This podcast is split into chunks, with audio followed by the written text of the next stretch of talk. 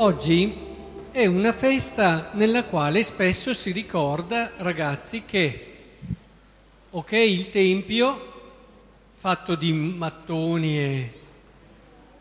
ma il vero Tempio siamo noi. Noi siamo il Tempio di Dio e dobbiamo imparare ad avere il grande senso del nostro corpo e del nostro essere il luogo dove Dio si manifesta nel modo più alto e più bello. Però oggi vorrei invece parlare con voi proprio del Tempio in muratura, di questa chiesa ad esempio, e di tutte le chiese, per riscoprire quell'essenso del sacro che si deve vivere e che è bene vivere all'interno di luoghi come questi. Voi ragazzi siete giovani, però fin dalla vostra età è bene che impariate ad avere il senso di questo luogo. Questo luogo non è una, come un altro luogo, è diverso. Quando voi entrate in chiesa, entrate in un posto diverso da tutti gli altri, dove non si chiacchiera come si chiacchiera a casa, dove non si gioca a calcio, dove non si fanno questo o quell'altra cosa è un luogo totalmente diverso perché è un luogo sacro. È importante che fin da piccoli impariate a rispettare un luogo come questo. Qui c'è la presenza reale di Cristo. Sapete quello che secondo me è così bello della nostra religione? È diverso ad esempio dai protestanti.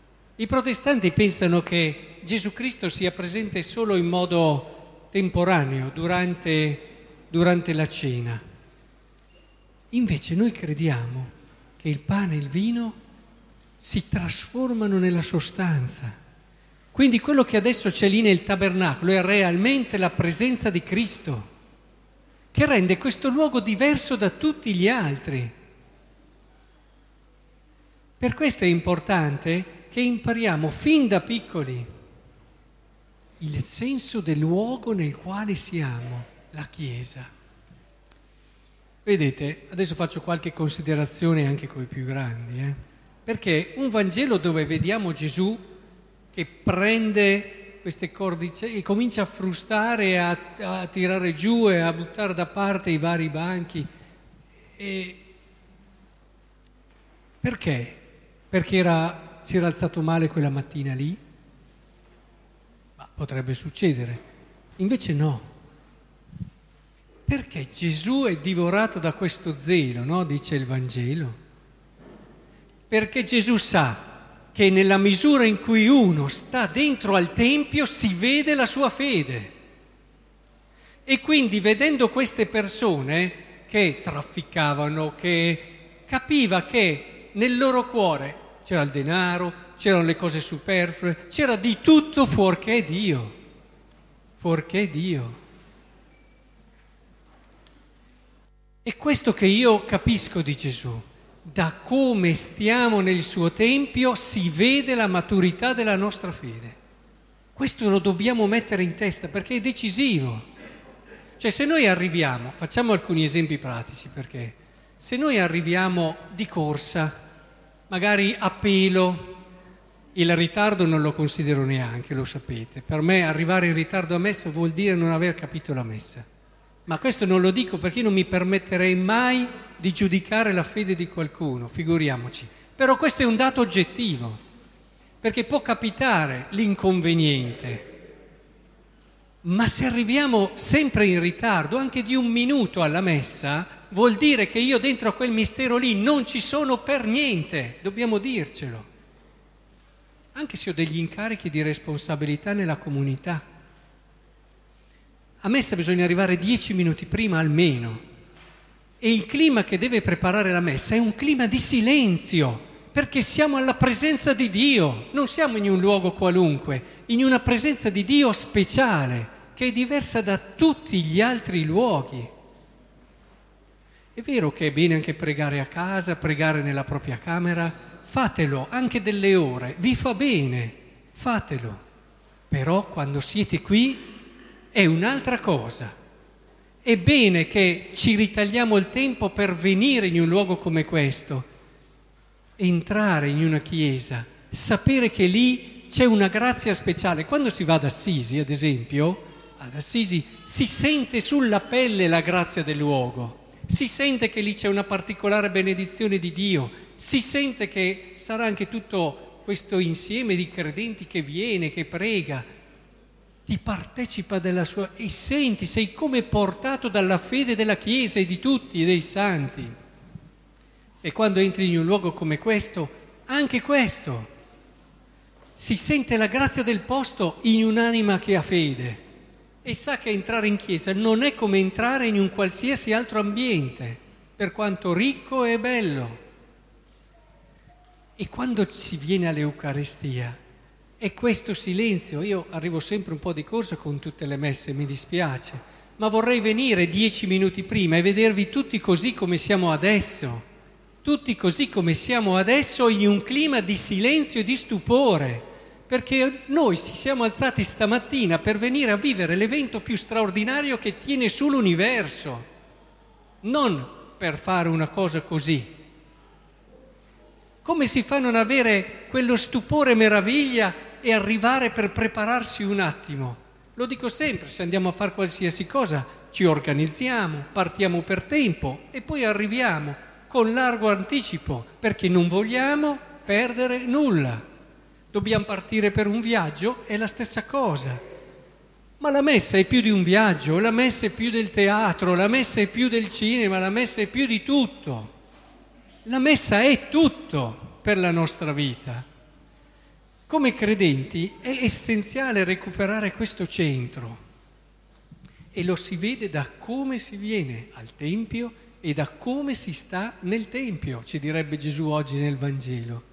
Per questo soffriva lui e soffre ogni persona che sa che cosa stiamo vivendo, perché dal comportamento di tanti dice ma ha capito cosa c'è qui o no? Perché molte volte l'impressione è no, l'impressione è proprio no. Poi, se noi andiamo avanti nell'Eucarestia, ci rendiamo conto che ci sono dei momenti, delle situazioni dove cominci a vedere la persona che comincia a girarsi, poi dopo guarda chi è entrato, poi si vede dagli occhi che fa anche i suoi commenti e tutto il resto, no? andiamo avanti, tutto il resto. Ma quello lì sta capendo cosa sta vivendo? Sicuramente no. Sicuramente no. Ma andiamo avanti e procediamo verso la fine della messa arriviamo a concludere un momento da cui dipende tutta la nostra vita, bisognerebbe a volte essere forse un po' di più in certi momenti drammatici per capire come da questo momento c'è davvero la speranza che ci tiene su. E noi che cosa facciamo? Rendiamo il luogo sacro di Dio un mercato.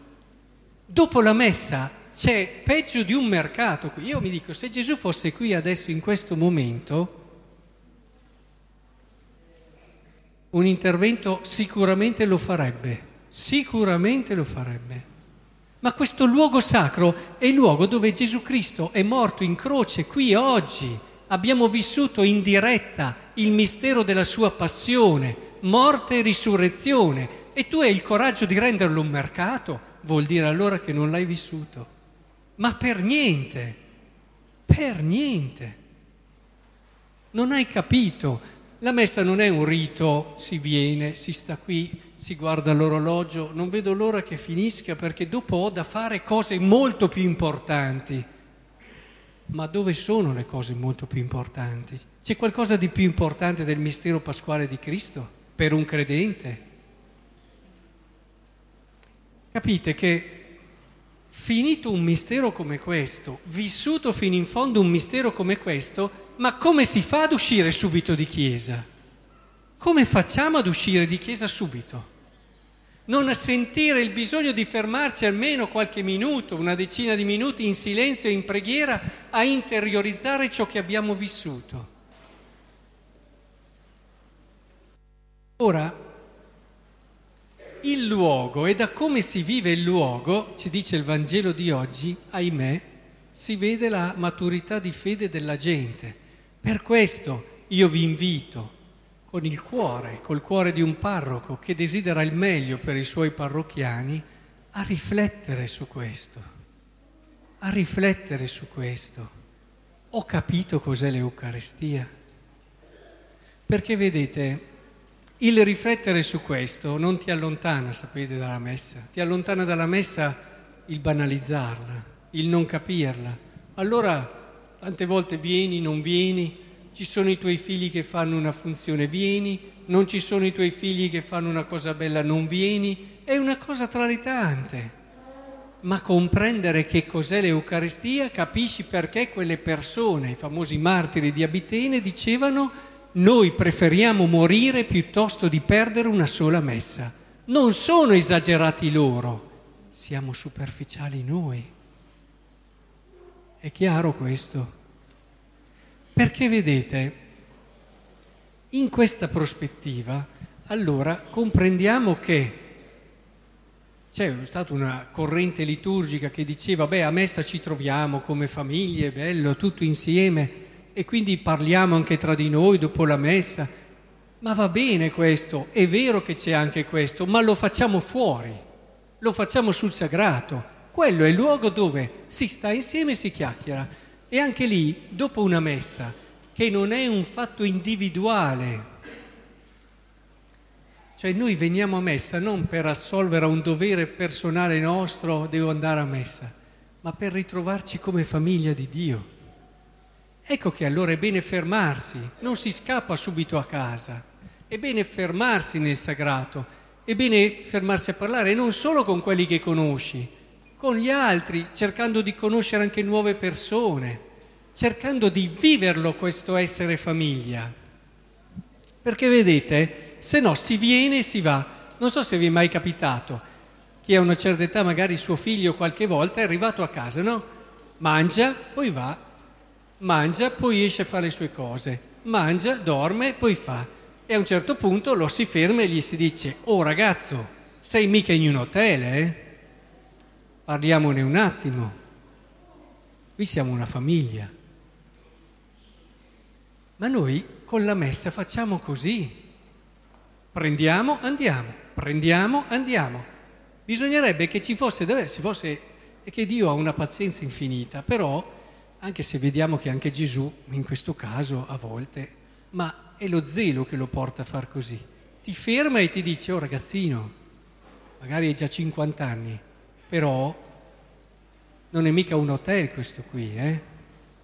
Cioè è una famiglia, ci troviamo insieme. Hai capito cos'è l'Eucaristia? Ora, se davvero riusciamo a entrare in questo mistero, ci rendiamo conto della bellezza, di come davvero la nostra vita pulsa intorno a questo mistero della messa, ma è proprio vedendo come noi consideriamo questo ambiente che si vede. Vorrei fare una piccola annotazione che vuole essere anche un ringraziamento a chi tiene questo luogo così pulito e sempre in ordine. Non è la prima volta che delle persone mi dicono ma com'è bella la Chiesa. Anche la gente che dal mercato viene dentro al sabato ogni tanto dice ma che bella chiesa. Sì, è una bella chiesa. È una bella chiesa, al di là delle opere d'arte che sono quello che sono, però è una bella chiesa. La bella chiesa la si vede da come è tenuta, si capisce che... E allora, se abbiamo questo desiderio di avere una bella chiesa,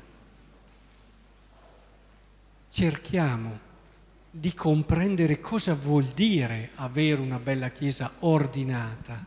Il servizio di queste persone è uno dei servizi più preziosi di tutta la comunità ed è un servizio utile che davvero diventa un annuncio di fede per quello che ci siamo detti oggi, perché la gente che entra pensa qui sono in un luogo speciale. Se vedesse una chiesa disordinata, una chiesa sporca, una Chiesa non in ordine evidentemente avrebbe tutt'altro messaggio di fede. Ecco, che il Signore ci aiuti allora, già da oggi, a comprendere il valore di quello che è il come considerare il luogo sacro. Eh? In questo senso e con questo spirito cerchiamo davvero di far vedere a questi ragazzi, perché poi ci lamentiamo se i ragazzini chiacchierano, loro sono forse quelli che possiamo capire di più, devono ancora maturarlo, il senso della presenza di Dio e il senso del mistero. Ma se cominciano a vedere degli adulti che si fermano dopo messa in silenzio e vedono nei loro occhi lo stupore e la meraviglia di ciò che hanno vissuto, credetemi che questi qui lo guardano, eh, le cose, se ne accorgono, sono mica... E cominciamo già ad aiutarli a crescere nella fede.